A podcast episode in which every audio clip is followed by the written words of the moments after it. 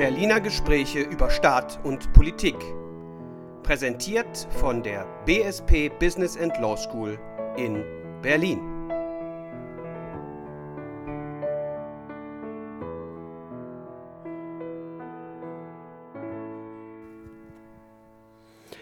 Herzlich willkommen zu den Berliner Gesprächen über Staat und Politik hier an der Business and Law School in Berlin. Ich freue mich sehr, heute Dr. Ronen Steinke begrüßen zu dürfen, SZ-Journalist, Autor und auch Jurist, der zuletzt äh, für Aufsehen gesorgt hat mit einem vielbesprochenen Buch, nämlich Vor dem Gesetz sind nicht alle gleich, über das wir auch natürlich heute sprechen werden. Lieber Herr Steinke, herzlich willkommen hier in der BSP. Vielen Dank für die Einladung. Herr Steinke, ich habe es gesagt, wir werden gleich über Ihr letztes Buch vor allen Dingen ein bisschen sprechen, weil es natürlich hier an der juristischen Fakultät, der neuen juristischen Fakultät, auf besonderes Interesse auch stößt. Ähm, äh, Sie nehmen da ja Bezug auf einen nicht ganz unwichtigen Artikel im Grundgesetz, äh, Artikel 3 Absatz 1. Aber wir wollen anfangen ähm, 1983 in Erlangen. Da ähm, sind Sie nämlich auf die Welt gekommen und sind dort aufgewachsen und haben sich dann nach dem Abitur für ein Studium der Rechtswissenschaften entschieden, und zwar an der Bucerius Law School in Hamburg. Das äh, wirft zwei Fragen auf. Erstens, warum Jura? Und zweitens, warum an einer privaten Universität? Ja, ähm, vielen Dank für das Interesse an ähm, so etwas Bescheidenem wie meinem Werdegang. Ähm, ich, äh, ja, für Jura habe ich mich interessiert aus politischen ähm, Motiven. Also, wenn man sich für, dafür interessiert, wie in Deutschland gesamtgesellschaftliche Dinge verändert werden, dann sind wir ein Land, was so konstituiert ist, dass das über, über Gesetze funktioniert. Ähm, und wenn man das nicht nur aus der Vogelperspektive, sondern auch hands-on verstehen will, dann ist Jura, glaube ich, eine sehr gute Wahl. Und ähm, warum die Bucerius Law School? Also ich bin jemand, ich glaube, wenn man die Welt verändern will, ähm, ist es, glaube ich, besser, früh aufzustehen und fleißig zu sein. Ähm, bestimmt geht es auch, wenn man spät aufsteht, aber ohne fleißig sein geht es nicht.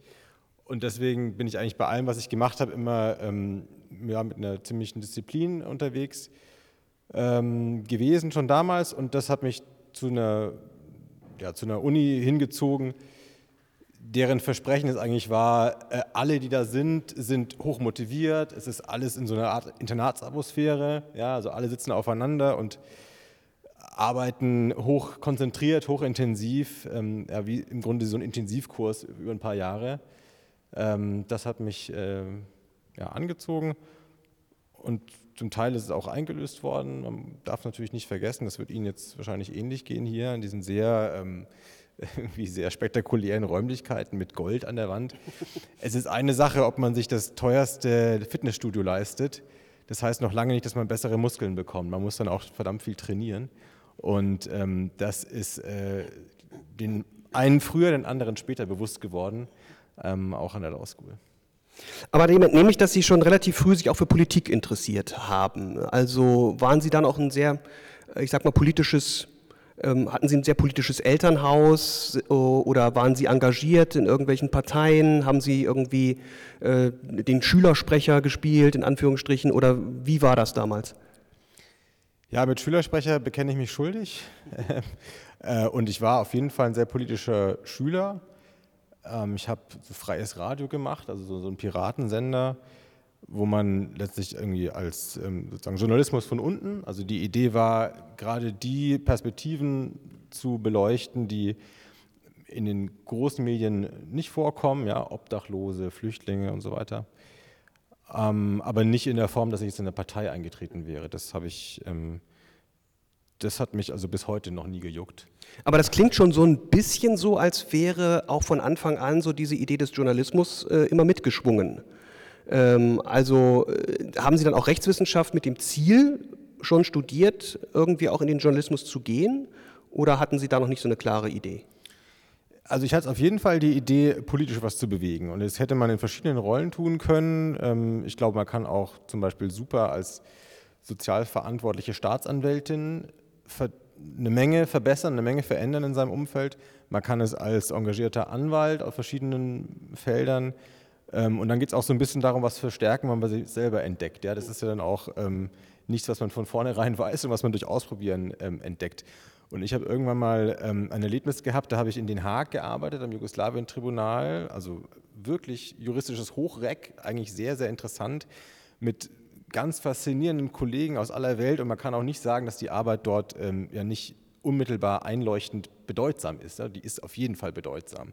Selbst für jemanden, der irgendwie strafrechtsskeptisch ist, für mich ist es da keine Zweifel gewesen, dass die Kriegsverbrechen, um die es da geht, strafwürdig sind und dass es diese Energie wert ist, äh, diese Folgen. Und dennoch saß ich dann nach einem langen Arbeitstag noch da in meinem äh, angemieteten Einzimmer-Apartment und habe auf dem Laptop Artikel für deutsche Zeitungen geschrieben zu ganz anderen Themen und da nicht auf die Uhr geschaut und da war es irgendwie nachts um zwei schon, als ich dann fertig war.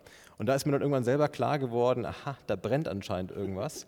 Ähm, und das ist ja eine Energie oder ein Impuls, es ist nicht verkehrt, dem nachzugeben oder das zu erkennen, ähm, ja, dass es davon selbst etwas gibt, was einen antreibt. Ja, und dass Sie ähm, ein großes Talent haben, sowohl zu schreiben als auch für das Juristische. Das haben Sie dann 2011 bei Ihrer Promotion bewiesen, wo es ja tatsächlich dann um diese Fragen ging. Also eine völkerrechtliche Studie über Kriegsverbrechertribunale die äh, außerordentlich großes Lob erfahren hat, äh, nicht zuletzt in der, äh, im Konkurrenzblatt der FAZ, ja, in der FAZ äh, ist sie besprochen worden, aber sie wurde dann auch ins Englische äh, übersetzt, äh, hat also auch dafür Furore gesorgt. Und das bringt mich natürlich zu, einem, zu einer sozusagen aktuellen Frage, wenn man so will. Ich meine, wir haben den Krieg in der Ukraine. Ähm, wie sehen Sie denn die Chancen, dass, dass Putin am Ende für das, was er da anrichtet, wirklich mal in Den Haag landet? Ja, also das ist nichts, was man sich schnell erhoffen kann, aber die Hoffnung sollte man haben. Das glaube ich schon. Also ähm, rechtlich ist es überhaupt keine Frage, dass äh, Putin sich auch persönlich äh, ja, strafbaren Verhaltens schuldig macht. Ähm, manchmal ist es schwierig, ob man Kriegsverbrechen wirklich einem Befehlshaber zuordnen kann. Da gibt es dann lange und schwierige Beweisketten. Aber das ist im Fall Putin, glaube ich, nicht das Problem. Auch die, die Verbrechen sind auch so offen, liegen so offen zutage und sind so gut dokumentiert. Die Schwierigkeit wird sein, ob man seiner jemals habhaft wird. Denn es ist eine Sache, sich hinzustellen und zu sagen, und das andere ist, ihn äh, wirklich in Handschellen legen zu können. Und die internationale Justiz, also vor allem der Internationale Strafgerichtshof in Den Haag, das sind ja letztlich Institutionen ohne Muskelkraft. Die haben keine eigene Polizei, die haben die Macht des Wortes und wenn sie das Glück haben, dass ein Staat so nett ist, ihnen freundlicherweise jemand auf dem Silbertablett zu servieren, dann können sie ein Programm abspulen. Aber dass Herr Putin eines Tages dorthin serviert wird, das hat noch ein paar Voraussetzungen politischer Art. Das hätte zunächst mal die Voraussetzung, dass er seine Macht verliert. Ähm, ich meine, die andere äh, Vorstellung, dass er vielleicht leichtsinnigerweise mal irgendwo Urlaub in einem Land macht, was ihn ausliefert, die habe ich momentan nicht. Das hat bei anderen Despoten schon mal geklappt in der Geschichte, bei Herrn Putin weiß ich nicht. Also letztlich müsste er äh, zum, zum Verlierer werden politisch und dann als Besiegter nach Den Haag äh, abgeschoben werden. Und sehen Sie da eine Chance, also, oder etwas vorher noch gefragt, sehen Sie eine Chance, dass dieser Krieg in irgendeiner Form in absehbarer Zeit endet? Oder müssen wir uns darauf einstellen, dass das jetzt möglicherweise so eine Dauergeschichte wird, die dann irgendwann ja und zunehmend auch aus den Medien nicht verschwindet, aber so zu einer Randnotiz wird, äh, wieder, wieder Tote im Donbass oder was auch immer? Also ähm, die, die, die Szenarien, die verschiedenen, die man sich vorstellen kann, sind ja eins erschreckender als das andere. Und deswegen, wenn ich jetzt das Szenario äh, bejahe, was Sie gerade zeichnen, ist es, glaube ich, immer noch die weniger schlimme Variante. Also die Vorstellung, dass es jetzt in der Ukraine ein Zermürbungs- und Abnutzungskrieg äh, stattfinden wird, der jahrelang nicht aus den Nachrichten verschwindet, ja, so ähnlich wie in Syrien. Das läuft dann immer im Hintergrund weiter. Diese Vorstellung ist eine furchtbare und ähm, ja, lässt wirklich es einem kalt den Rücken unterlaufen. Die andere Vorstellung ist, dass Putin da nicht äh, äh oder Putins Kräfte dort nicht gestoppt werden und einfach durchmarschieren und dann diese ja, diese Aggression sich ausweitet, weiter frisst in die Staaten des Baltikums, also Lettland, Litauen, Estland, ähm, wo es genauso die Rhetorik auf russischer Seite gibt, dass die ja eigentlich äh, sagen, zur Einflusssphäre Moskaus äh, gehören sollten, Polen. Also letztlich ist nur die Frage, wo geografisch man ihm entgegentritt. Ich finde es ganz gut, dass man das jetzt endlich als Westen ähm, tut und nicht erst wartet, bis er sich die Ukraine komplett gegriffen hat. Aber ähm, dass jetzt damit irgendetwas schnell beendet würde, ähm, diese, dieses Szenario ist, glaube ich, nicht eins der realistischen. Ja, ich würde Ihnen da ähm, recht geben, ehrlich gesagt. Ich fürchte, wir kommen aus dieser Nummer kurzfristig nicht raus. Es wird so oder so grausam werden. Es gibt nur die Option, etwas weniger grausam oder richtig fürchterlich grausam wahrscheinlich ne, bei so einer kriegerischen Auseinandersetzung. Herr Steinke, Sie haben äh, dann ja tatsächlich ähm, nach Ihrer Dissertation und nachdem Sie offensichtlich auch diese, diese, ich sage mal, Leidenschaft für das Schreiben in sich auch entdeckt haben und auch für den Journalismus, äh, sich dann auch entschlossen, kein zweites Staatsexamen zu machen. Ähm, ich gehe jetzt einfach mal davon aus, dass das nicht von Anfang an der Plan war oder Sie hatten vielleicht auch keine Idee oder jedenfalls haben Sie nicht drüber nachgedacht, aber Sie haben das zweite dann eben äh, nicht gemacht und sich dann eben für den Journalismus, äh, wenn man so will, entschieden, sind dann zur Süddeutschen Zeitung und erstmal in das Ressort äh, Außenpolitik. Erste Frage, wie kamen Sie zur SZ? Wie macht man sowas? Also ruft man da einfach an und sagt, ich habe eine super Disk geschrieben über Völkerrecht äh, und ich möchte gerne jetzt genommen werden. Und ähm, äh, also wie kam dieser, dieser Journalismus dann wirklich in Ihr Leben auch als Beruf? Also der Weg steht Ihnen allen offen als ähm, angehende Juristinnen und Juristen. Ganz normal mit Bewerbungen auf offene Stellen oder auf Volontariate es gibt ja nicht das äh, Anforderungsprofil für den Zeitungsredakteur, in dem drin steht, muss Germanistik studiert haben oder Englisch oder sowas, was vielleicht viele machen, sondern ähm, es ist in aller Regel ähm, eine große Offenheit und sogar eine Begeisterung für Fächer, die seltener in den Redaktionen vertreten sind. Also ich finde es bis heute eigentlich ein großes Glück, dass ich in der SZ am Morgen in einer Runde über das Weltgeschehen diskutiere mit einer japanisch sprechenden Physikerin, mit einem Theologen, mit jede Menge Ökonomen. Also mich bereichert das. Ich glaube, das sind Diskussionen, die, ähm, die sind äh, ja, spannender wegen dieser verschiedenen Perspektiven und ich glaube, andere nehmen mich dann auch als Bereicherung wahr mit dem juristischen Blick. Also ähm, das ist gar nicht so äh, abwegig, sondern eigentlich ganz willkommen. Und wie sah Ihre Tätigkeit dann da aus? Ich meine, Sie waren damals ja noch ähm, zwar, ich sage jetzt mal rückblickend, ein aufstrebender, äh, junger, äh, engagierter Journalist, aber das muss man der SZ ja auch erstmal beweisen, dass man das ist. Ähm, das behaupten ja wahrscheinlich viele von sich in dem Augenblick, wo Sie da äh, anfangen. Also wie sah eigentlich so ein tägliches ähm, Arbeiten bei der SZ aus? War das eigentlich in München dann oder? Ja, also es war in München. Also was, ähm, wie sah Ihr Tageswerk so aus, wenn Sie da morgens in die Redaktion kamen? Also das Tageswerk wird ja ein bisschen bestimmt durch die Nachrichtenlage. Ja? Wenn man, ähm, wie ich, für ein Thema zuständig ist, also für das Völkerstrafrecht, für das Völkerrecht insgesamt, also kurz gesagt die UNO und die internationalen Gerichtshöfe, und dann ja, geschehen Dinge in der Welt. Dann muss man diese Dinge kommentieren, einordnen, bewerten und ähm, man macht sich dann nicht selber seinen Monatsplan, sondern man, ja, man begleitet das, das politische Weltgeschehen in dem Fall. Dann habe ich äh, mich eine Weile auch um die arabische Welt gekümmert, in der Zeit, als es da sehr viele Umwälzungen gab. Auch da ähm, ja, gibt sozusagen die, die, die politische Realität intakt vor. Und die Herausforderung besteht eigentlich darin, dass man in einer Redaktion dann, ja, wie gesagt, um diesen großen runden Tisch morgens das Weltgeschehen miteinander ähm, durchspricht und dann äh, Thesen, Ideen oder auch Fragen äh, formuliert, die andere spannend finden. Und in einer ähm, Zeitungsredaktion wie der Süddeutschen gibt es immer wesentlich mehr Fragen, Thesen, Ideen, als in eine Ausgabe reinpassen. Und dann ist so ein bisschen Wettbewerb, der ja, Wettstreit um die beste Idee, im Idealfall. Ja, vielleicht geht es auch manchmal um, ähm, um, um irgendwie äh, Konjunkturen, aber im Grunde geht es darum, dass man seine Idee äh, ja, durchbringt und, und ähm, dafür wirbt. War das eigentlich gleich eine Festanstellung oder äh, ja, also Sie sind gleich fest, okay. Aber ich, jetzt sage ich mal etwas ketzerisch, äh, so anstrengend kann es nicht gewesen sein, Herr Steinke, denn 2013, also zwei Jahre später, erscheint ja wirklich das Buch, mit dem Sie dann auch wirklich einer größeren, eine größere Bekanntheit erlangt haben, nämlich Ihre Fritz Bauer Biografie. Die erscheint 2013 und die müssen Sie ja dann mehr oder weniger eigentlich parallel gleichzeitig in die Nachtschichten geschrieben hatten, entweder oder bei der SZ war nicht so viel zu tun. Ich habe ein bisschen pausieren dürfen für das Buch, ähm, aber tatsächlich ist auch etwas gewesen, was ich schon seit Jahren mit mir so als Idee und auch so ein bisschen als äh, Mappe, äh, die sich langsam anfüllte, mitgetragen habe. Also ich habe ähm, ja, Jura angefangen zu studieren Anfang der 2000er Jahre und ich habe mir ehrlich gesagt in der Anfangszeit nicht so leicht getan. Ich habe ähm, ja, die Schwierigkeit gehabt, die Motivation äh, aufrechtzuerhalten, weil man kommt, also in meinem Fall zumindest mit ja, einem politischen Idealismus äh, auch ein bisschen ähm, zu dem Fach, nicht nur ein bisschen.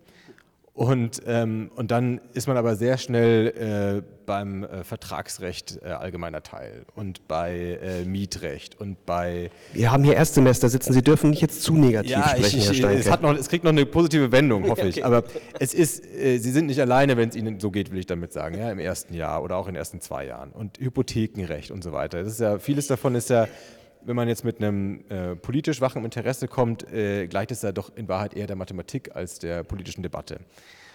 Und das äh, ist nicht einfach gewesen, da durchzu, äh, sich durchzubeißen. Und da habe ich dann eines Tages in einer Fachzeitschrift, in einer kleinen Fußnote etwas entdeckt, was mich irgendwie wachgerüttelt oder elektrisiert hat.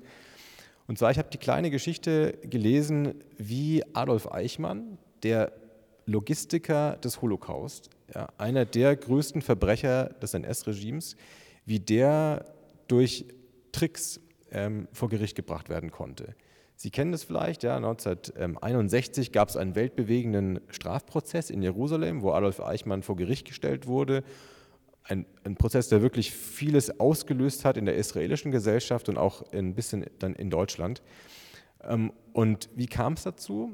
Adolf Eichmann war in Wahrheit untergetaucht in Argentinien unter falschem Namen. Ja, also wie viele Nazis hat er da ähm, so mithilfe von, von äh, Netzwerken alter Kameraden sich, sich tarnen können. Und die Information, dass dieser Eichmann sich unter dem und dem Namen, unter der und der Adresse befindet, diese wertvolle Information, die wurde von einem äh, Holocaust-Überlebenden ähm, ja, aufgedeckt und wurde per Brief nach Frankfurt geschickt an einen einsamen Staatsanwalt namens Fritz Bauer, der das dann auf seinem Schreibtisch äh, fand. Und der, Fritz Bauer, Generalstaatsanwalt in Frankfurt, musste dann für sich entscheiden, was macht er mit dieser Info. Da ist also dieser Großverbrecher, ja, und wenn jetzt Fritz Bauer nach dem normalen ähm, Schema vorgehen würde eines Staatsanwalts, also man legt eine Akte an, man weiht die zuständigen Dezernenten ein und dann ne, und so weiter, gibt es Rechtshilfeersuche in Argentinien, das, die Chance wäre 100 Prozent gewesen, dass Adolf Eichmann einen Tipp bekommt, gewarnt wird und also über alle Berge ist, bevor er verhaftet werden kann. Zumal die deutsche Justiz zu dem Zeitpunkt ja auch nicht gerade frei von einer Nazi-Personalie. Von vorne bis hinten äh, durchsetzt von braunen Seilschaften und ganz besonders die, der diplomatische Dienst. Also die Menschen, über die man gehen muss, wenn man einen Auslieferungsantrag stellt, äh, vor allem da in, in, Lateinamerika, waren in diesen Ämtern schon in der NS-Zeit gewesen. Also das waren alte, äh, alte Kampfgenossen sozusagen der, der Nazis. Also er hat letztlich die Wahl gehabt, geht er nach den Buchstaben des Gesetzes vor und nach den Verfahren und das wäre dann für die Katz gewesen, oder nimmt er einen unkonventionellen Weg am Gesetz vorbei? Und er hat die einsame Entscheidung getroffen und die ja, auch mutige Entscheidung, den israelischen Geheimdienst einzuweihen, den Mossad, und die letztlich zu ermuntern, Adolf Eichmann zu kidnappen und ja, aus Argentinien rauszuholen und damit man ihn vor Gericht stellen kann.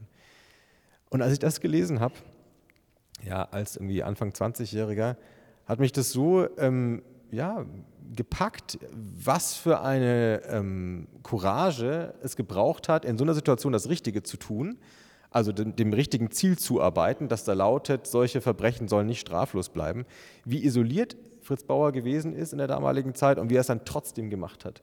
Und das war so die Inspiration, die ich gebraucht habe. Also genau diesen, von diesem Geist ähm, wollte, ich, wollte ich mich irgendwie inspirieren lassen. Und dann bin ich in die Bibliothek gerannt und wollte äh, ein Buch finden über diese Person, äh, um was äh, zum Lesen zu haben, was mich weiter aufrichtet und habe nichts gefunden. Ich habe es in den Bibliothekskatalog eingegeben, die, den Namen, und es ist nichts. Ja? Wir reden von Anfang der 2000er Jahre. Keine einzige Monographie über Fritz Bauer ever geschrieben worden zu dieser Zeit. Fritz Bauer hat in den 50er und 60er Jahren gewirkt. Der ist 1968 gestorben. Und 40 Jahre später gab es an allen juristischen Fakultät in Deutschland niemanden, der dazu mal ein Buch schreibt. Und das war ja nicht die einzige Aktion, jetzt, die Sie gerade geschildert haben. Fritz Bauer war ja eine große Nummer dann auch in den 60ern ja, er hat den Auschwitz-Prozess. Also Eichmann letztlich äh, den, den Mossad angestiftet, äh, Eichmann zu schnappen und die entscheidenden Hinweise gegeben. Er hat die Auschwitz-Täter in Deutschland vor Gericht gebracht, große historische Verfahren in Frankfurt, die wirklich damals die Gesellschaft aufgewühlt haben. Ganz anders als heute die hochbetagten 95-Jährigen, das nimmt man so ein bisschen wahr, aber das wühlt natürlich nicht die Gesellschaft mehr so auf. Aber in den 60ern, das war wirklich the talk of the town. Das hat ja gegen erbitterten Widerstand aus der Justiz selbst. Ne? Also er musste das ja quasi alleine machen. Er musste kämpfen für diese Sachen und es gab an Mittagessenstischen in der ganzen Republik Streit in den Familien, Diskussionen, die ausgelöst wurden durch diese Verfahren. Die Frankfurter Allgemeine Zeitung hat jeden Tag einen Reporter gehabt und es stand jeden Tag in der Frankfurter Allgemeinen Zeitung über die Gräuel von Auschwitz zu lesen. All die Dinge, die man jahrelang in Deutschland weggenuschelt oder weg äh, verschwiegen oder sogar mit Lügen übertüncht hat, die standen jetzt äh, ja in Klartext in der Zeitung. Also es war eine ganz, ganz wichtige Leistung. Und wie gesagt, 40 Jahre später nichts zu lesen über diesen Mann. Und wie viele, ja, Herr Thiele, Sie wissen es besser als ich, wie viele Doktorarbeiten werden jedes Jahr im juristischen Betrieb äh, ausgegeben? Ja? Wie viele Regalmeter findet man in den Bibliotheken zu äh, einzelnen Details des Kommunalverfassungsrechts im 18. Jahrhundert? Ja, oder auch, auch Rechtsgeschichte, ja? also, oder äh, zu, zum, zur Abgabenordnung heute, zum Steuerrecht. Ja? Wie viele Doktortitel werden für sowas vergeben? Und wie kann es sein, dass unsere Zunft da so geschichtsdesinteressiert im günstigsten Fall oder geschichtsverdrängend äh, vielleicht in Wahrheit war? Ich fand das damals wirklich schockierend. Ich bin dann zu einem Habilitanten hingegangen, der durch die Bibliothek spazierte, für Strafrecht sogar, und habe ihn gefragt, ob er mir das erklären könne, ob er mir einen Tipp geben kann. Ich habe gerade was gelesen über Fritz Bauer und ich würde gerne da mehr. Der kannte den Namen noch nicht mal. Und das ist bis heute für mich nicht zu begreifen, wie, wie das die deutsche Juristenschaft hinbekommen hat, diese Person so zu verdrängen. Das ist auch nicht mehr zu äh, entschuldigen mit irgendwie biografischer Verstrickung, sondern in den 90er, in den 2000er Jahren war eine Generation von jungen, historisch unbelasteten EntscheidungsträgerInnen in der äh, ja, juristischen Lehre, die das nicht hinbekommen hat. Mhm ein bisschen geschichtsbewusster zu werden. Und das ist erst sehr viel später eben nachgeholt worden. Ich habe dann da ähm, das immer so im Kopf behalten, das müsste man mal machen und habe dann erst nach ja, Ende meiner juristischen Ausbildung eigentlich das Buch geschrieben, von dem ich meinte, das hätte ich damals gebraucht. Mhm. Naja, jedenfalls ist der Name Fritz Bauer jetzt sehr viel mehr Leuten bekannt und das liegt auch an dem Buch, was Sie geschrieben haben, was ja auch verfilmt worden ist, ein Film, den ich auch sehr empfehle äh, den ich äh, wirklich sehr gelungen finde. Äh, Sie sind da vielleicht kritischer, das weiß ich nicht, weil Sie ja äh, nun auch noch viel mehr Kenntnisse möglicherweise haben, aber ich finde den Film wirklich sehr, auch, äh, wirklich sehr gelungen und kann Ihnen nur jedem empfehlen, dass man sich den mal anschaut, was das eigentlich für, eine, für ein Kampf war. Und man kann sich das kaum vorstellen, dass das ja so lange auch noch nicht her ist. Ne? Also die 60er Jahre sind jetzt nicht so weit weg und das war eine andere Welt, muss man ganz ehrlich sagen, ne? was, was die gesellschaftliche Aufklärung anging, was den Umgang mit dem Nationalsozialismus umging. Überall saßen die Altnazis noch rum. Das war schon eine erschreckende äh, Zeit. Sie sind dann auch, ähm, 2017 haben Sie dann das Ressort gewechselt in der Süddeutschen Zeitung, äh, sind dann von außen quasi nach innen gewechselt zur Rechtspolitik, ja, schreiben vor allen Dingen also die rechtspolitische äh, Themen, Verfassungsfragen, aber insbesondere auch, ähm, ich sag mal, Extremismus, Diskriminierung ist so ein Thema, was sich ja möglicherweise dann auch von Anfang an in ihrer Karriere so ein bisschen da durchzieht, diese Gewaltdelikte einerseits, aber eben auch Extremismusfragen. Ähm, und das ist vielleicht auch so ein bisschen das Oberthema für Ihre Bücher, so ein bisschen, ja, kann man sagen. Also Sie haben äh, das Fritz Bauer Buch, äh, klar, das haben Sie gerade genannt. Dann haben Sie eine äh, wunderbare Geschichte geschrieben, der Muslim und die Jüdin, über einen ähm, Araber, den einzigen Araber, der in Yad Vashem auch geehrt wird, als ähm, einer von den wenigen, die also sich dann für, den, für die jüdische Bevölkerung eingesetzt haben und eine Jüdin gerettet hat. Ähm, Sie haben dann ein Buch geschrieben, vor kurzem äh, Terror gegen Juden, wo Sie mal auflisten, wie viele antisemitische Straftaten es eigentlich gibt und es verschlägt einen dem Atem, muss man sagen. Am Ende des Buches, äh, seit 45, ne, glaube ich, am Ende des Buches haben Sie eine Liste mit allen Straftaten, die bekannt sind. Diese Liste hört einfach nicht auf. Ja, also das ist einfach fürchterlich, das zu lesen. Ähm, also fürchterlich, das zu sehen, nicht das Buch äh, zu lesen. Ähm, und haben dann ein, äh, für den Duden Verlag ein ganz interessantes Buch äh, geschrieben über Antisemitismus in der Sprache, wo sie also mal aufdecken, wie viel Antisemitismus unentdeckt auch in unserer Sprache noch steckt. Also ich habe da viel gelernt. Ähm, und jetzt dann das Buch vor dem Gesetz sind nicht alle gleich. Also eine ganz schöne Autorenkarriere, die Sie da schon hingelegt haben und fast alle Bücher oder sogar alle Bücher, ich habe es jetzt nicht geschaut, sind also wirklich auch Bestseller und bekannt und werden groß besprochen. Ähm, dazu habe ich mal die Frage, wie finden Sie eigentlich Ihre Themen? Also was äh, kommt dann plötzlich äh, auf die Agenda und äh, da sagt sich dann Ronen Steinke, da schreibe ich jetzt ein Buch? Also mein Antrieb ist äh, sehr oft ähm, ja, Wut oder ähm, Unzufriedenheit mit Ungerechtigkeit. Und das kann man eigentlich so auch bei, bei all den genannten Themen so ein bisschen als, als ähm, Quintessenz sehen. Also Antisemitismus oder Rassismus. Und in dem Fall des Buchs über den Araber, der Juden gerettet hat, geht es auch äh, letztlich wieder das Vorurteil, alle Araber seien rückständig, antisemitisch und so weiter. Also auch das ähm, äh, hat, hat so einen, einen, einen Impetus. Ähm, und ja, wenn ich das Gefühl habe, ich bin damit womöglich nicht alleine oder ich habe die Hoffnung, ich kann da auch äh, äh andere äh, mitnehmen, dann äh, sehe ich eigentlich Bücher so als ähm, ja, ähm, Input für Diskussionen. Also ich ähm, habe eigentlich nicht die Vorstellung, dass ich schreibe ähm, um der Kontemplation willen, so wie ein Romanautor, der am liebsten am Strand oder äh, am, am Fenster gelesen werden will, sondern eigentlich ähm, ja, Anstoß zu Diskussionen geben. Deswegen also so eine Veranstaltung wie heute Abend, wo wir heute noch miteinander ähm, streiten können und sollten, ähm, das ist eigentlich genau das, das richtige Setting für solche Themen. Ähm, und manchmal glaube ich, dass wir Juristen und Juristinnen ähm, uns ein bisschen dagegen panzern, ähm, zugänglich zu sein für Diskussionen mit Außenstehenden, indem wir so eine, eine Sprache ähm, hochziehen, die, die wie, so ein, wie, so ein, wie so eine Barriere wirkt. Ähm, und das äh, ist eigentlich nicht der mutige Weg. Der bessere Weg ist eigentlich, sich zu öffnen, sich irgendwie ja, aufgeschlossen zu machen für eine Diskussion, die dadurch besser wird, wenn mehr Leute mitmachen. Das kritisieren Sie ja auch an mehreren Stellen in Ihrem Buch, diese juristische Sprache, jedenfalls implizit, wenn Sie Urteile zitieren, dann kommt der nächste Satz, das heißt also, Doppelpunkt, ja. Also ähm, wir haben in der Tat gerade in der Jurisprudenz oftmals, ähm, da wo wir förmlich werden, und wir werden selten förmlicher als im Strafrecht, eine Sprache, die vielleicht nicht angemessen ist. Das merkt man in Ihrem Buch auch an vielen Stellen, wo Sie, glaube ich, ähm, sehr viel dafür leisten, auf Dinge aufmerksam zu machen, die man als Laie beim Lesen gar nicht verstehen und sehen kann, ähm, weil man sie gar nicht irgendwie durchdringt, weil da in manchen Sätzen doch mehr dahinter steckt. Ähm, aber trotzdem nochmal die Frage, wie sind Sie dann jetzt auf äh, diesen Bereich gekommen? Also es geht ja bei Ihrem Buch mit dem Untertitel Die neue Klassenjustiz ähm, um die Frage, inwieweit unser Strafrechtssystem, Sie behandeln in Anführungsstrichen auch nur die Strafrechtsjustiz an der Stelle, äh, unser Strafrechtssystem vielleicht doch nicht ganz blind ist beim Urteilen, sondern vielleicht doch ähm, in ungerechtfertigter Weise Vermögende privilegiert in vielerlei Hinsicht. Wie sind Sie überhaupt darauf gekommen? Ist das, sind Sie darauf gestoßen worden oder äh, war das eine eigene Beobachtung? Also ich habe mich in Berlin äh, mal mehrere Tage lang in ein Gericht gesetzt, wo so im Viertelstundentakt Prozesse angesetzt werden. Ja, das gibt es also in manchen Bereichen, das kann man ja dann draußen sehen. Vor dem Gerichtssaal ist so ein A4-Blatt, wo ausgedruckt ist, um wie viel Uhr welcher Prozess stattfindet.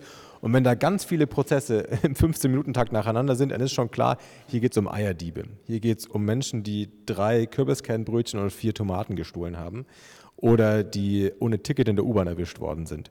Und das ist wirklich ähm, ein Panorama unserer Gesellschaft. Und ich finde auch ein Ort, der mich als Jurist ja, beunruhigt auf eine, ganz, ähm, auf eine ganz tiefe Weise, weil ich da auch ähm, ja, mich selber in der Verantwortung sehe für das, was da veranstaltet wird. Und ich habe zum Beispiel einen äh, Fall, kann ich Ihnen mal erzählen, eine 76-jährige Frau, die ähm, fand sich da auf der Anklagebank und dann wurde, wird am Anfang ja immer gefragt, die Personalien der Angeklagten, und dann äh, hat sie immer so, hä? also sie hat nicht verstanden, sie hat immer so, so unverständlich nachgefragt.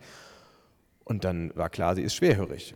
Und dann ist sie irgendwann aufgestanden, so vor die Richterbank, und die Richterin hat richtig gebrüllt durch den Saal, ja, so deren Namen und Geburtsdatum. War eine sehr äh, unangenehm, unwürdige Situation für diese alte Dame. Ähm, aber so war das, ja. Und ähm, dann war also klar, sie kann nicht gut hören.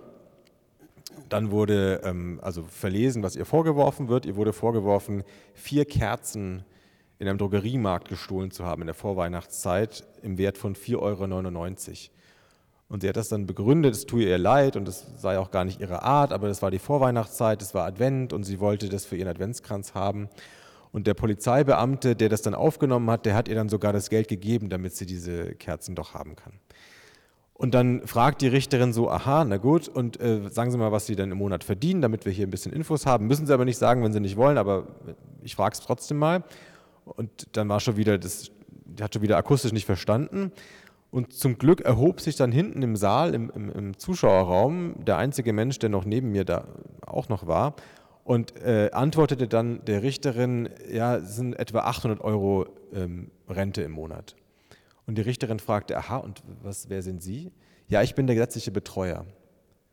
So, und mich als juristischen Zuhörer hat in dem Moment der Blitz getroffen. Gesetzlicher Betreuer, das ist ein Begriff aus dem bürgerlichen Gesetzbuch, das bedeutet, dass diese Person ja, psychisch, sozial nicht in der Lage ist, ihren Alltag zu meistern und deswegen ja, vom Amt einen Betreuer an die Seite gestellt bekommt, der ihr hilft bei ja, den Dingen des alltäglichen Lebens. Das heißt, die ist nicht komplett Herr ihrer Lage oder Herrin ihrer Lage. Aber die saß da auf der Anklagebank alleine, ohne eine Verteidigung und sollte in dieser existenziell erniedrigenden, schwierigen Lage irgendwie klarkommen mit den Regeln des, des Strafrechts. Selbstverständlich kam sie nicht damit klar. Der Prozess hat dann trotzdem nur eine Viertelstunde gedauert. Ja, der, der Betreuer hat dann noch hinterhergeschoben, ja, die Dame hat leider ähm, Hörschwierigkeiten, denn sie hatte kürzlich einen Schlaganfall. Und mich trifft schon wieder der Blitz. Ja, weil, aber das war dem Gericht gar nicht bewusst, dass sie kürzlich einen Schlaganfall hatte. Und dann sagte der Betreuer noch, ja, und deswegen gibt es auch diverse kognitive Einschränkungen.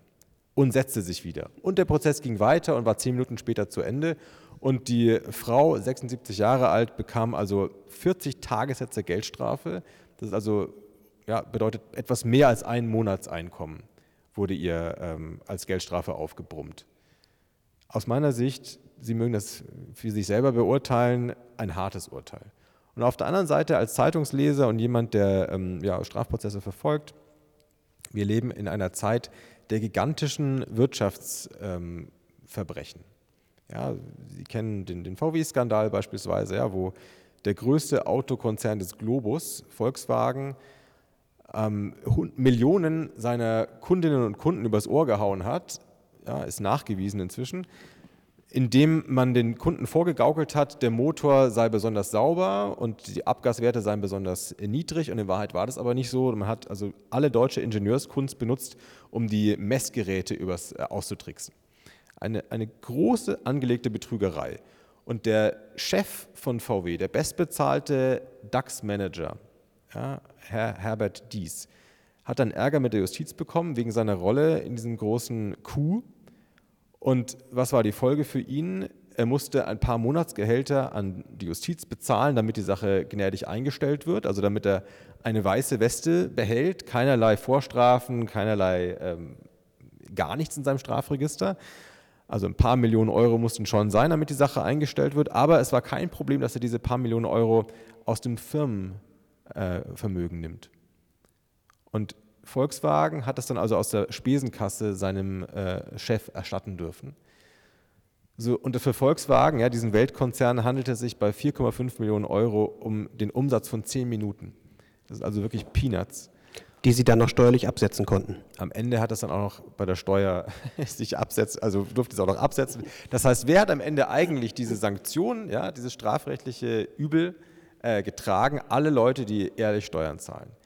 So, und das äh, zusammenzubringen, diese Diskrepanz, ja, die Härte, die unser Strafrecht jeden Tag ausübt, nicht nur in Berlin, gegenüber Leuten, die sich schlecht orientieren können in diesem komplizierten System, die die Gesellschaft ja geschädigt haben, ja, es war Unrecht, aber wirklich auf einem ganz anderen Niveau und mit einer ganz anderen Boshaftigkeit, also mit einer ganz viel geringeren Boshaftigkeit und Verwerflichkeit das, ähm, das ist eine Irritation, die, glaube ich, sollte man nicht wegwischen und nicht so tun, als ob das irgendwie so, so ein bisschen naive, glaub, ja, sondern der sollte man mal nachgehen.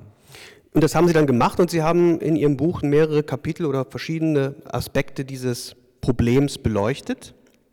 Und das würde ich gerne mit Ihnen so an ein paar Beispielen jetzt nochmal durchgehen, äh, weil ich glaube, man kann in der Bewertung und auch in den Lösungsansätzen, über die wir dann auch nochmal sprechen, sicherlich auch anderer Auffassung sein, aber dieses Licht erstmal in dieses Dunkel zu bringen, das ist in Ihrem Buch ganz ähm, wunderbar gelungen, wie ich finde. Und es geht ja, also das Beispiel mit der 76-jährigen Dame, damit geht Ihr Buch ja, glaube ich, auch los.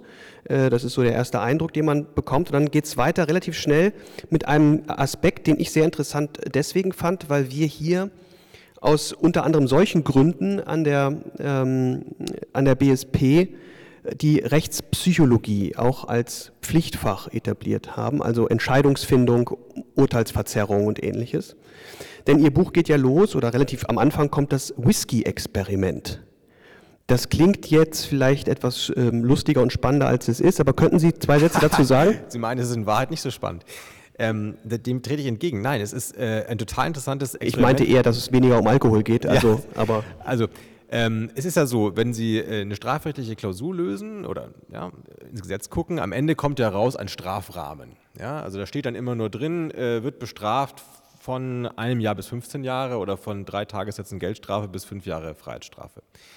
Da steht nirgendwo vorgegeben, wo genau am Ende die Strafe ist. Und das ist auch ein Bereich, in dem die Richterinnen und Richter am Ende einen großen ja, Spielraum, das Wort würden die wahrscheinlich zurückweisen, aber doch ein, ein Manövrierfeld haben, wo also Raum ist für individuelle Wertungen und für Dinge, die also sehr schwer mathematisch äh, festklopfbar sind. Es gibt keine Formeln. Es gibt keine Automaten und es gibt, da gibt es auch Studien dazu, unterschiedliche Gerichtsbezirke, unterschiedliche Regionen Deutschlands, wo auch andere Strafhärten, Strafkulturen herrschen. Also wie kommt es dazu, dass man am Ende diese Strafe äh, festlegt? Da ist mal ein sehr interessantes Experiment durchgeführt worden an der Universität Bielefeld. 100 Richtern ist derselbe Fall vorgelegt worden. Und der Fall lautete, ein Lagerarbeiter habe ähm, eine Kiste Whisky ähm, mitgehen lassen im Wert von 120 Mark, na, damals noch D-Mark-Zeit. Und so, das ist, das ist das ganze Delikt. Ein ziemlich simpler Diebstahl. Und dann wurde aber der Hälfte dieser 100 Richter gesagt, ja, und wissen Sie was, dieser Lagerarbeiter ist ein total guter Mitarbeiter. Wir können uns alles nicht erklären, wie er da daneben gelangt hat an diesem Tag. Der ist auch im Turnverein in seinem Ort engagiert, der ist verheiratet und hat drei Kinder. Und der anderen Hälfte der Richter wurde gesagt, dieser Lagerarbeiter, ja, der trinkt schon länger der ist verkracht mit seiner Ehefrau, weil er und sie ist wütend auf ihn, weil er die Kinder vernachlässigt und öfter in der Kneipe ist, statt mit den Kindern zu spielen. Und derjenige, äh, der letztgenannte, ja, äh, Angeklagte, hat also um ein Vielfaches härtere Strafen bekommen. Für diesen kleinen Diebstahl teilweise Freiheitsstrafen, obwohl er noch keine Vorstrafen hatte, also ein Ersttäter war. Und derjenige, von dem es hieß, der ist im Turnverein und der ist ein toller Vater, in der Regel wurde es eingestellt oder mit einer kleinen Verwarnung oder mit einer kleinen äh, Geldstrafe abgetan. Jetzt kann man sich am Ende die Frage stellen, was ist eigentlich stärker ins, stärker ins Gewicht äh, gefallen? Ja? Das eigentliche strafbare Verhalten oder das Privatleben? Mhm. Und es ist zwar nicht strafbar, Trinker zu sein oder mit seiner äh, Ehefrau im Streit zu sein, aber es ist offenbar ja ganz gewaltig relevant bei der Strafzumessung. Und das lässt mich irgendwie nachdenken, mhm ähm, ja, inwiefern das angemessen ist. Es ist ja richtig und es ist auch gar nicht verkehrt, dass die Justiz sich die Individuen anschaut, die sie sanktioniert. Das Strafrecht soll ja entgegen dieser äh, Metapher mit Justitia und der Augenbinde soll ja hingucken. Das ist in den letzten 200 Jahren erstritten worden als zivilisatorischer Fortschritt, dass die Justiz humaner ist und sich bewusst macht, in was für ein Leben sie da interveniert. Aber es ist doch, finde ich, macht mich nachdenklich, wenn ich sehe, wenn die Justiz erkennt, dass jemand vor ihr in schwierigen Verhältnissen sich befindet, dass sie darauf nicht mit Empathie, sondern mit extra Zorn reagiert. Und darüber gibt es dann in der Studie, da gibt es verschiedene Reflexionen darüber und das, äh, ja, finde ich sehr wichtig. Vor allem ist das natürlich ein Aspekt, den ein Verteidiger natürlich mit dem Mandanten besprechen könnte und sagte, sagt dazu mal nichts zu bestimmten Dingen. Wenn ein Verteidiger da wäre, könnte man ja ähm, gewisse Dinge auch einfach verschweigen. Man muss als Angeklagter ja nicht reden, man kann ja auch einfach schweigen. Ähm, das könnte ein, könnte ein, Verteidiger natürlich ähm, jemandem raten. Das heißt, jemand, der Geld hat und Alkoholiker ist, es kommt möglicherweise auch wieder besser weg, äh, weil er sich einen Verteidiger äh, leisten kann. Ähm, und es ist ja sogar noch schlimmer, dass gerade diese, ich sag mal, das ist jetzt vielleicht ein bisschen klischeehaft, aber diese ähm, etwas abgehängten, oftmals auch so eine gewisse Gutgläubigkeit gegenüber dem Gericht und einfach frei Schnauze losplaudern äh, haben ne? und dann einfach losreden und im Grunde sich um, um ihre Strafe oder um ihre Straflosigkeit, was auch immer, äh, plaudern, weil sie quasi ihre ganzen prekären Lebensverhältnisse ganz offenlegen und sagen, ja, und dann, ich habe so festen Wohnsitz, habe ich auch nicht und eigentlich halte ich mich auch nirgendwo richtig auf und es ist alles schwierig und schaufeln sich damit im Grunde ihr eigenes Grab, wo der Verteidiger jetzt ja eigentlich einschreiten könnte. Das stimmt. Äh, trotzdem würde ich nochmal auf einer äh, vorhergehenden Ebene sagen, das ist natürlich befreit in keiner Weise die Justiz und von der Verantwortung, diese Wertung mal zu hinterfragen und zu ändern, aus meiner Sicht. Das, das stimmt auf jeden Fall, aber ich will nur sagen, es kommt ja, sozusagen beides dann zusammen, ne, weil ja, ja. dann auch die Reicheren doppelt belohnt werden genau, quasi. Genau, deswegen vielleicht diese beiden Punkte, also ähm, die, die Denkweise oder die Logik hinter so einer härteren Bestrafung von jemandem, der als chaotisch rüberkommt, die ist, naja, der ist auf Abwägen, der ist ähm, vielleicht ohnehin, äh, hat er viel um die Ohren, viele Probleme, der, äh, viel Leidensdruck. Und wenn man dem jetzt nur zart auf die Finger klopft, das merkt er gar nicht. Man muss schon ihn anbrüllen, damit er einen hört. Während auf der anderen Seite jemand, bei dem es eigentlich smooth sailing ist im Leben, da reicht schon der kleine Klaps auf die Finger, das ist schon für den ein herausragendes Ereignis und das wird er schon, schon merken. Ähm, und wer jemand, jemand, der irgendwie auf, in chaotischen Verhältnissen unterwegs ist, für den ist vielleicht so eine Tat ein Symptom einer Tat, äh, eine, eines Lebenswandels. Und deswegen braucht es also eine, einen grundlegenderen Schock, während für jemanden, der eigentlich aus Sicht des Gerichts so in ordentlichen Verhältnissen ist, für den ist sowas ein Ausreißer und das wird sich schon wieder einfangen.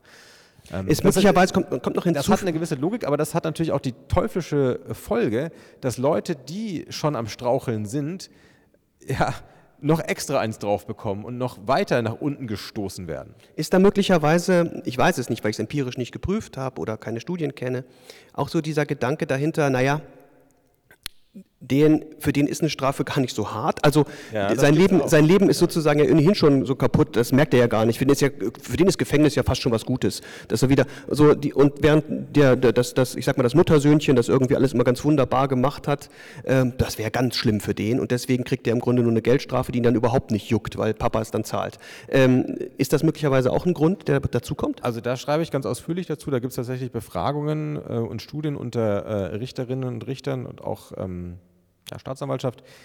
Ähm, tatsächlich gibt es solche Aussagen. Ja, die werden dann in anonymen Befragungen geäußert, ähm, dass gesagt wird, der, der eine, der viel zu verlieren hat, das muss man ja in Rechnung stellen, also wer eine Karriere zu verlieren hat und so weiter, dem kann man nicht einfach so zumuten, dass er mal für kurze Zeit ins Gefängnis geht, das würde die Karriere kaputt machen. Hingegen ein ungelernter Hilfsarbeiter, ja gut, das macht keinen Unterschied, wenn man da mal eine Weile abwesend war. Das, oder wer ohnehin keine feste Familie hat oder keine Obdach, es gibt sogar manchmal die Aussage, dass ähm, bei Obdachlosen schneller mal Untersuchungshaft verhängt wird, ja, also noch bevor es überhaupt einen Schuldspruch gegeben hat. Also ein ganz, ganz harter Grundrechtseingriff im Grunde, weil das ist erstens ja üblich in deren Kreisen, das äh, stigmatisiert die jetzt also nicht aus ihrem Umfeld heraus. Und zweitens, naja, vielleicht ist es für einen Obdachlosen auch gar nicht so verkehrt, wenn er mal im Warmen schläft. Also eine, äh, also eine ganz, ganz verächtliche äh, Sichtweise die davon ausgeht, wir als juristische Entscheiderinnen und Entscheider wüssten, was für andere Menschen äh, schmerzlich ist und was nicht.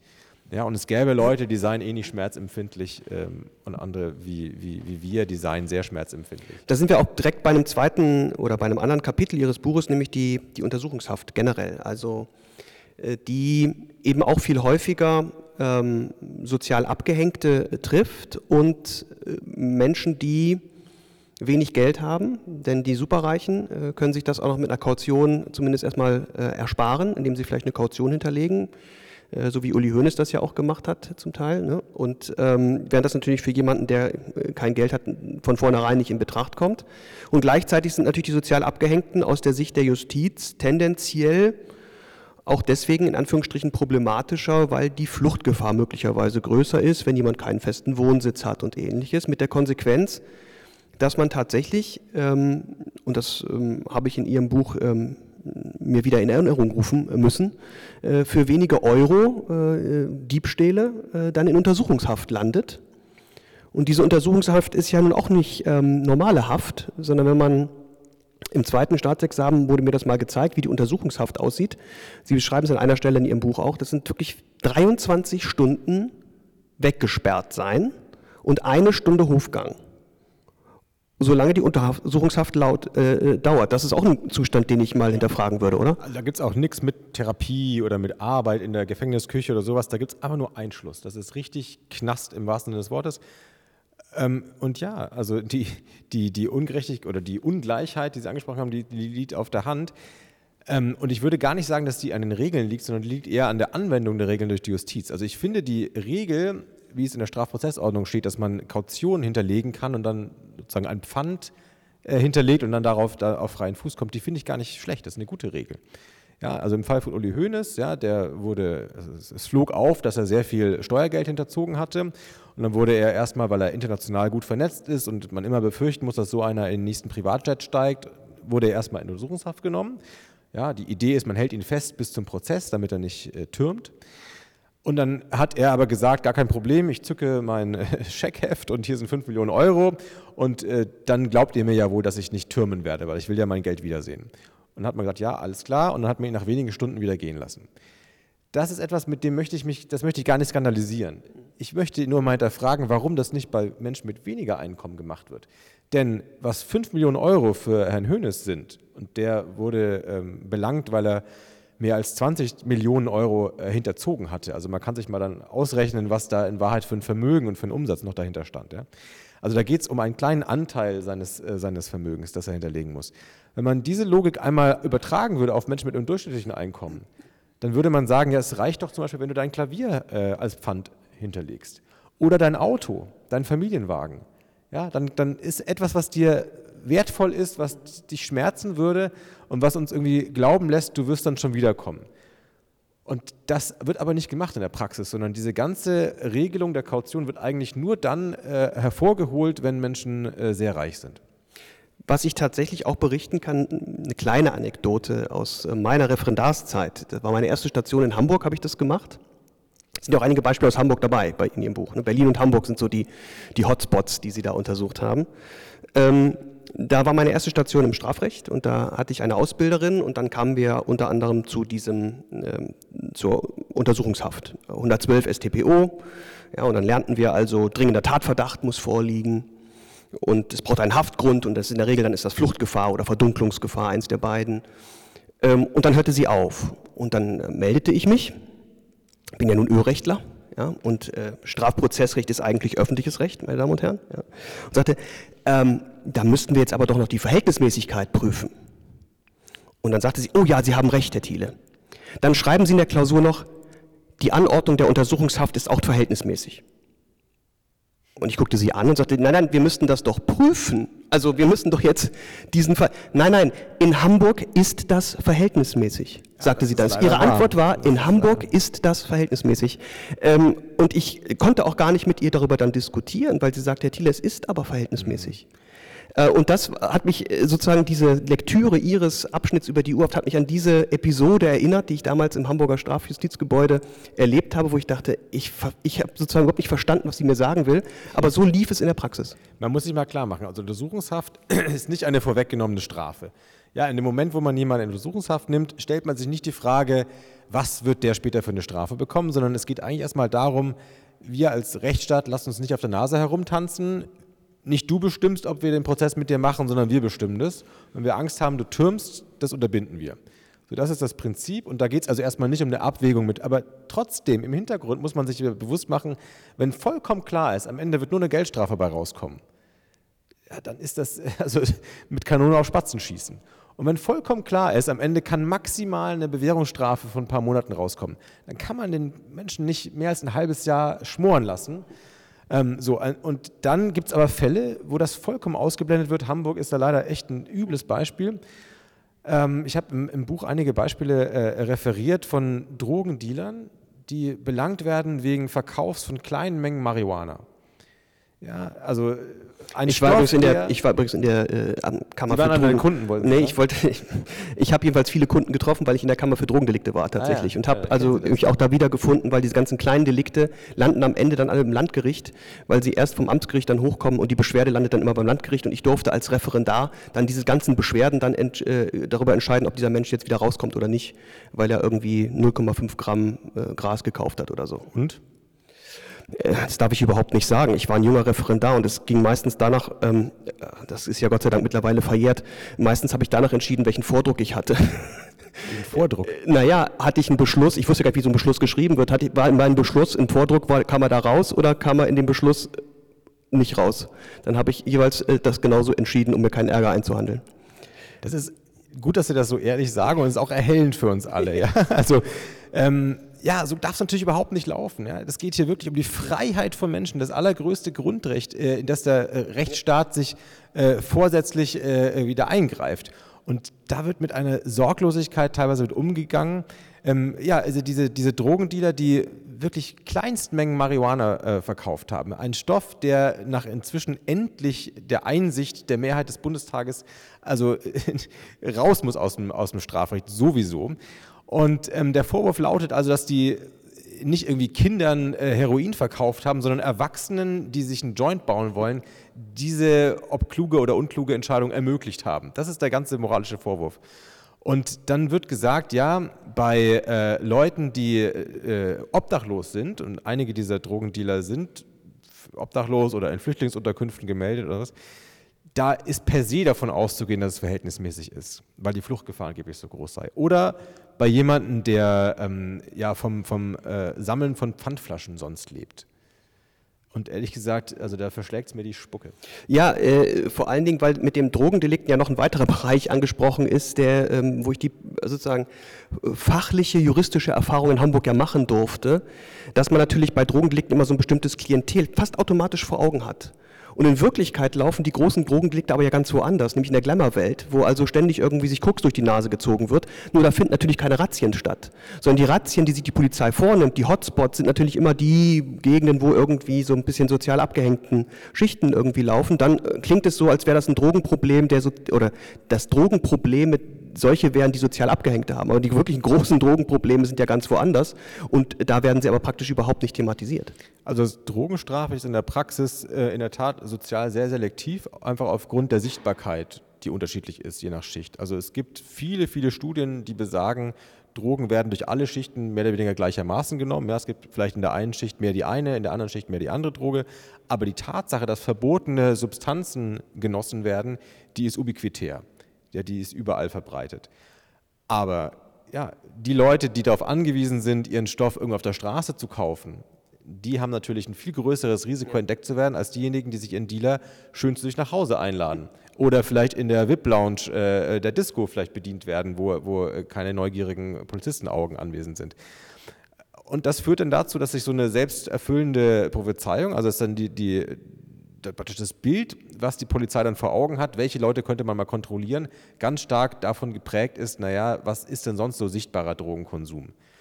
Und ähm, Leute, die aussehen wie Sie, Herr Thiele zum Beispiel, die können dann ganz unerkannt ihr Kokain ähm, im, im Portemonnaie mit sich führen und werden wahrscheinlich nie kontrolliert. Äh, das stimmt. Ich bin äh, noch nie kontrolliert äh, worden äh, und verrate jetzt äh, aber auch, dass da nichts gefunden worden wäre. Das muss ich dann doch dazu schieben noch.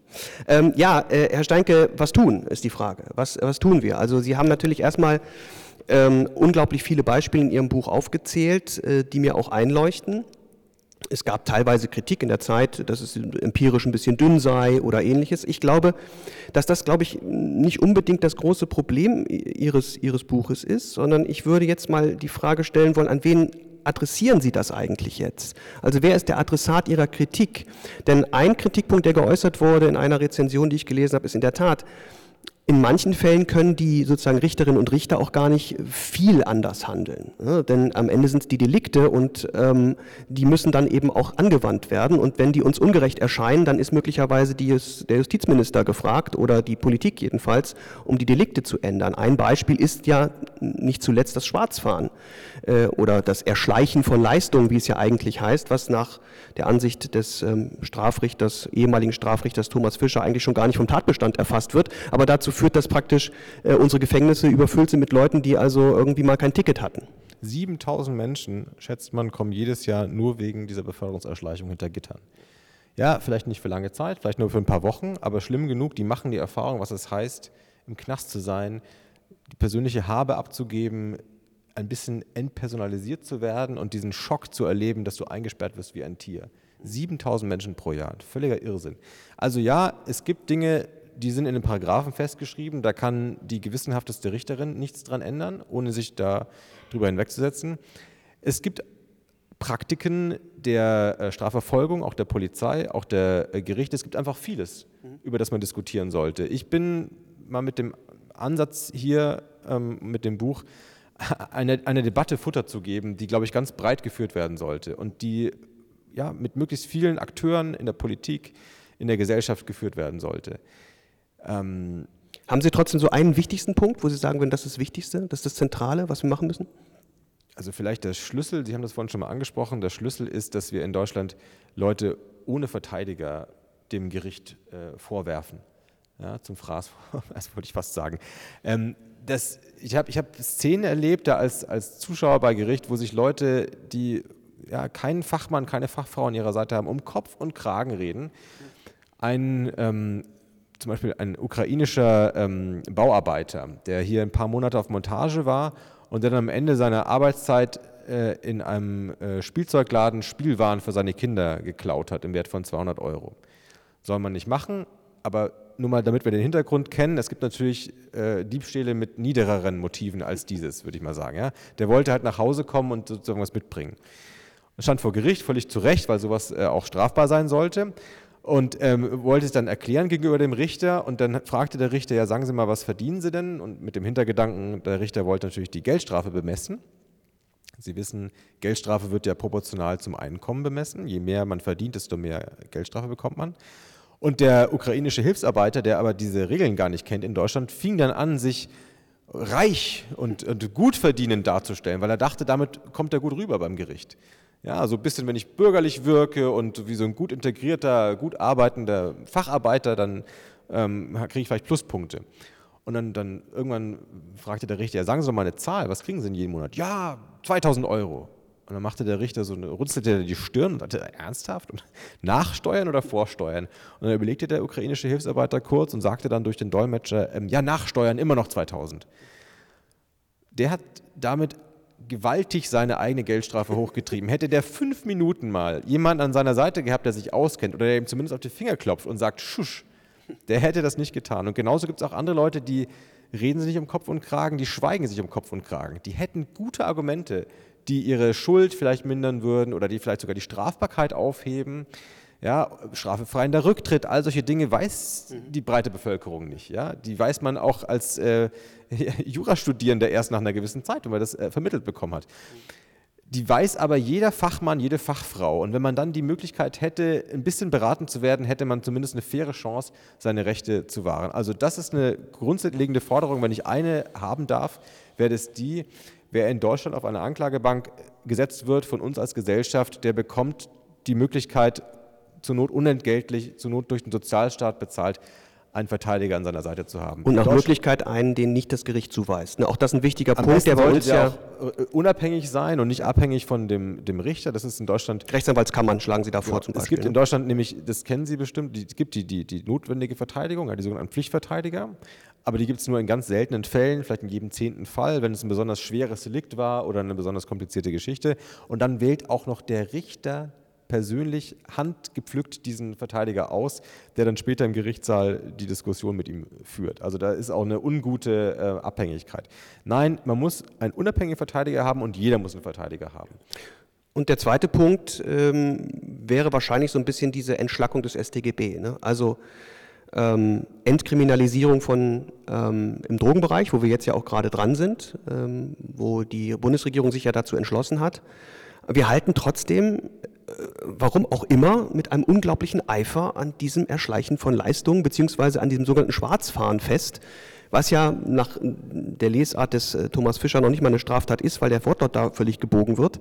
Ähm, Woran glauben Sie, liegt das, dass wir diesen Bereich, ja, der, wo es ja im Grunde eigentlich, wie Thomas Fischer es auch ausdrückt, es geht darum, dass man irgendwie eine Schuld nicht bezahlt hat, so wie das tausendfach täglich vorkommt, wo wir den Schuldturm aber schon lange nicht mehr haben, dass wir es ausgerechnet da irgendwie so vehement verteidigen, als ginge das Abendland unter, wenn ein Unternehmen, das jemand befördert, selber dann das erhöhte Beförderungsentgelt auf dem Zivilrechtswege einklagen muss. Also ich sehe schon, dass es ein Unrecht ist. Ich sehe auch schon, dass es ein bisschen etwas Vorwerfbareres ist, als nur seine Schuld nicht zu begleichen. Denn man geht ja da schon mit, mit äh, ja, einer Art von Täuschung hinein und man ähm, nimmt sich etwas, wo einem klar ist, dass man sich nicht hätte nehmen dürfen. Trotzdem, der Schaden, der damit angerichtet wird für das Unternehmen, der ist minimal, das ist im Bagatellbereich. Und wir als gesamte Gesellschaft ja, äh, ja, und die bekommen ja vor allen Dingen 60 Euro äh, genau, gut daran, da, da, damit zufrieden zu sein, dass die Verkehrsbetriebe das sogenannte erhöhte Beförderungsentgelt als Strafe aussprechen. Das ist ja eine ja, Vertragsstrafe. Das machen die einfach in Eigenregie und treiben die auch in Eigenregie ein. Und das ist ja auch schon abschreckend. Das ist ja der Sinn von diesen 60 Euro. Die sind irgendwann mal hochgesetzt worden von 40 Euro. Ich könnte auch damit leben, wenn es irgendwann mal 80 Euro werden, ja, meinetwegen. Die sollen selber entscheiden, wie viel Abschreckung sie brauchen, aber sie sollen bitte nicht erwarten, dass wir alle steuerfinanziert unser sehr, sehr wichtiges und ja auch mit sehr viel heikleren und wichtigeren Dingen befasstes Strafsystem denen zur Verfügung stellen, als irgendwie günstiger Inkasso-Unternehmer. Ja, dass dann irgendwie Staatsanwältinnen, die weiß Gott Wichtigeres zu tun haben, mhm. für die, die BVG hier in Berlin oder HVV in Hamburg ähm, äh, losgehen und irgendwie 3,50 Euro eintreiben. Zumal es ja eben früher auch die Zugangshürden gab, die ja dann eben eingespart worden sind von den Drehkreuze, die ja, Drehkreuze, die es in Paris gibt oder in London. Genau. genau, in Paris, London, wo man wirklich das Überwinden auch physisch sieht und wo man Das könnte man machen, ja. das kostet halt Geld und dieses Geld sparen sich die Verkehrsbetriebe, indem sie sagen, das regelt doch der Staat für uns. Ja. Das finde ich, sollten wir nicht tun. Den Gefallen brauchen Sie nicht zu bekommen. Lieber Herr Steinke, das heißt, wir brauchen äh, eine große Debatte äh, über das Strafrecht, über das Strafen. Ähm, jetzt zum Schluss unseres Podcasts. Wir sind leider schon am Ende und ich glaube, man kann mit Fug und Recht sagen, dass Ihr Buch wieder in ein Wespennest gestochen hat. Und ich äh, bin mir sicher, dass wir da viele Debatten noch führen werden, auch im Bundestag, über diese Fragen. Ähm, am Schluss meines Podcasts mache ich immer so, ja, äh, ein paar Fragen, die überhaupt nicht äh, mit äh, äh, dem Thema so richtig zu tun haben, sondern soll, sollen einfach so ein bisschen flapsig am Schluss, kurz mit Ja, Nein. Knapp flapsig, Herr Thiele. Flapsig, ja, Aha. ganz genau. Äh, Sie dürfen aber auch gerne ernst antworten. Also das geht äh, los mit der Lieblingsfarbe. Glitzer. Glitzer. Jede Form von Glitzer. Also die Grundfarbe ist im Grunde egal. Okay. Glitzer. Lieblingsstadt. Barcelona. Barcelona hatten wir noch nicht, glaube ich, sondern die meisten entscheiden sich dann entweder für Berlin oder eine andere Stadt, aber Barcelona, auch Spanien generell irgendwie. Für Berlin sich zu entscheiden, ist so ein bisschen pandering to the audience, oder? Natürlich. so great to be here in Berlin. Sie sind einfach ein Rebell, Herr Steinke, ah, deswegen, deswegen, deswegen entscheiden Sie sich für Barcelona. Aber ist Spanien auch so ein, so ein Land, wo Sie sagen würden, da sind Sie gerne? Spanien ist sehr schön, ja. Lieblingsdelikt? ähm, Lieblingsdelikt? Ja, da muss ich schon ein bisschen ernst antworten. Also die Delikte sind ja in der Regel schon äh, wirklich ähm, nicht in Ordnung. schon, schon Unrecht. Ähm, ich, äh, mit der Ausnahme der Drogendelikte. Und die würde ich insofern als einzige guten Gewissens ähm, äh, tolerieren. Mhm. Ja, weil was du in deinen Körper reinmachst, ist it's your business. Mhm. Äh, kann man den Kopf drüber schütteln, wie über vieles, was andere Menschen machen, aber kann man nicht ernsthaft einen moralischen Vorwurf draus machen. Lieblingsjurist oder Juristin? Gustav Radbruch, der vor 100 Jahren Reichsjustizminister war und ähm, das Jugendstrafrecht äh, ja, installiert hat, ganz viele Modernisierungen. Ähm, das ist jemand, von dem noch viele Generationen von Juristen danach ge gelernt und gezehrt haben. Lieber Herr Steinte, ganz herzlichen Dank, dass Sie hier heute bei der BSP zu Besuch waren. Und ich glaube, wir freuen uns alle auf die nächste Ungerechtigkeit, die Sie entdecken. Vielen Dank. Danke.